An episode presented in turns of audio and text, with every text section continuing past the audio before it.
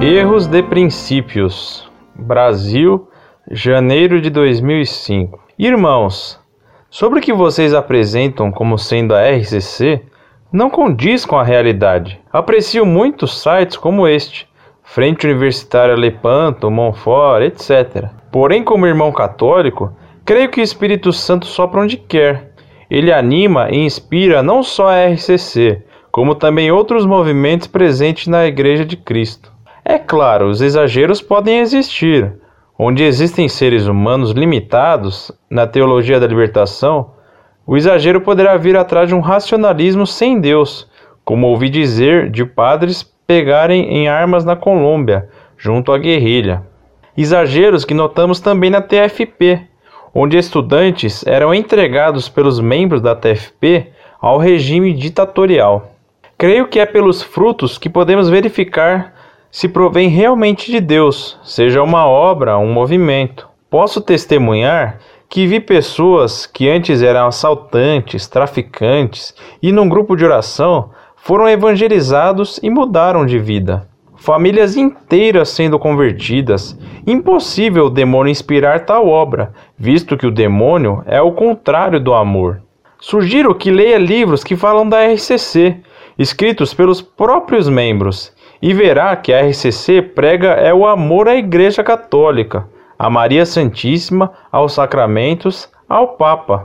Lembrando que na história da Igreja, do cristianismo, a novidade sempre causava desconforto.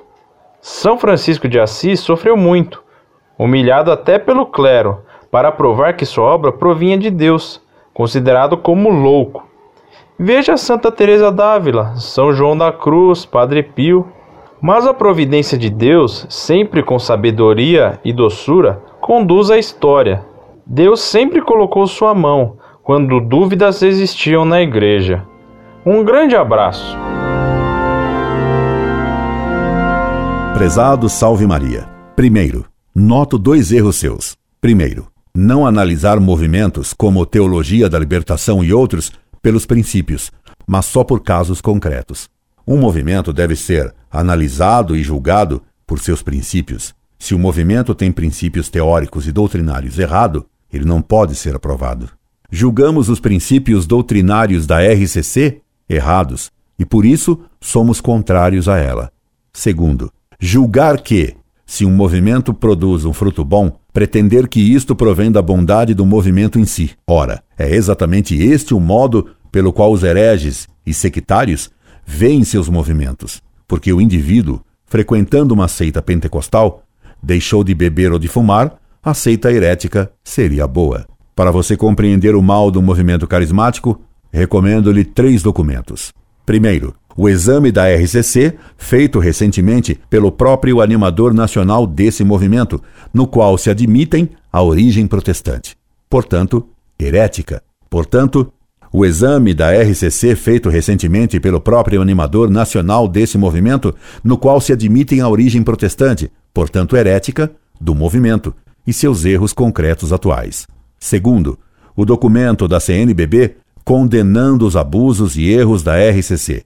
Terceiro, os livros que defendem a RCC, por exemplo, Os Carismas, de R. Laurentin e Dussel, L. Borros e Cedo Koch. Este é um livro em que ficam patentes os erros de princípio do carismatismo católico.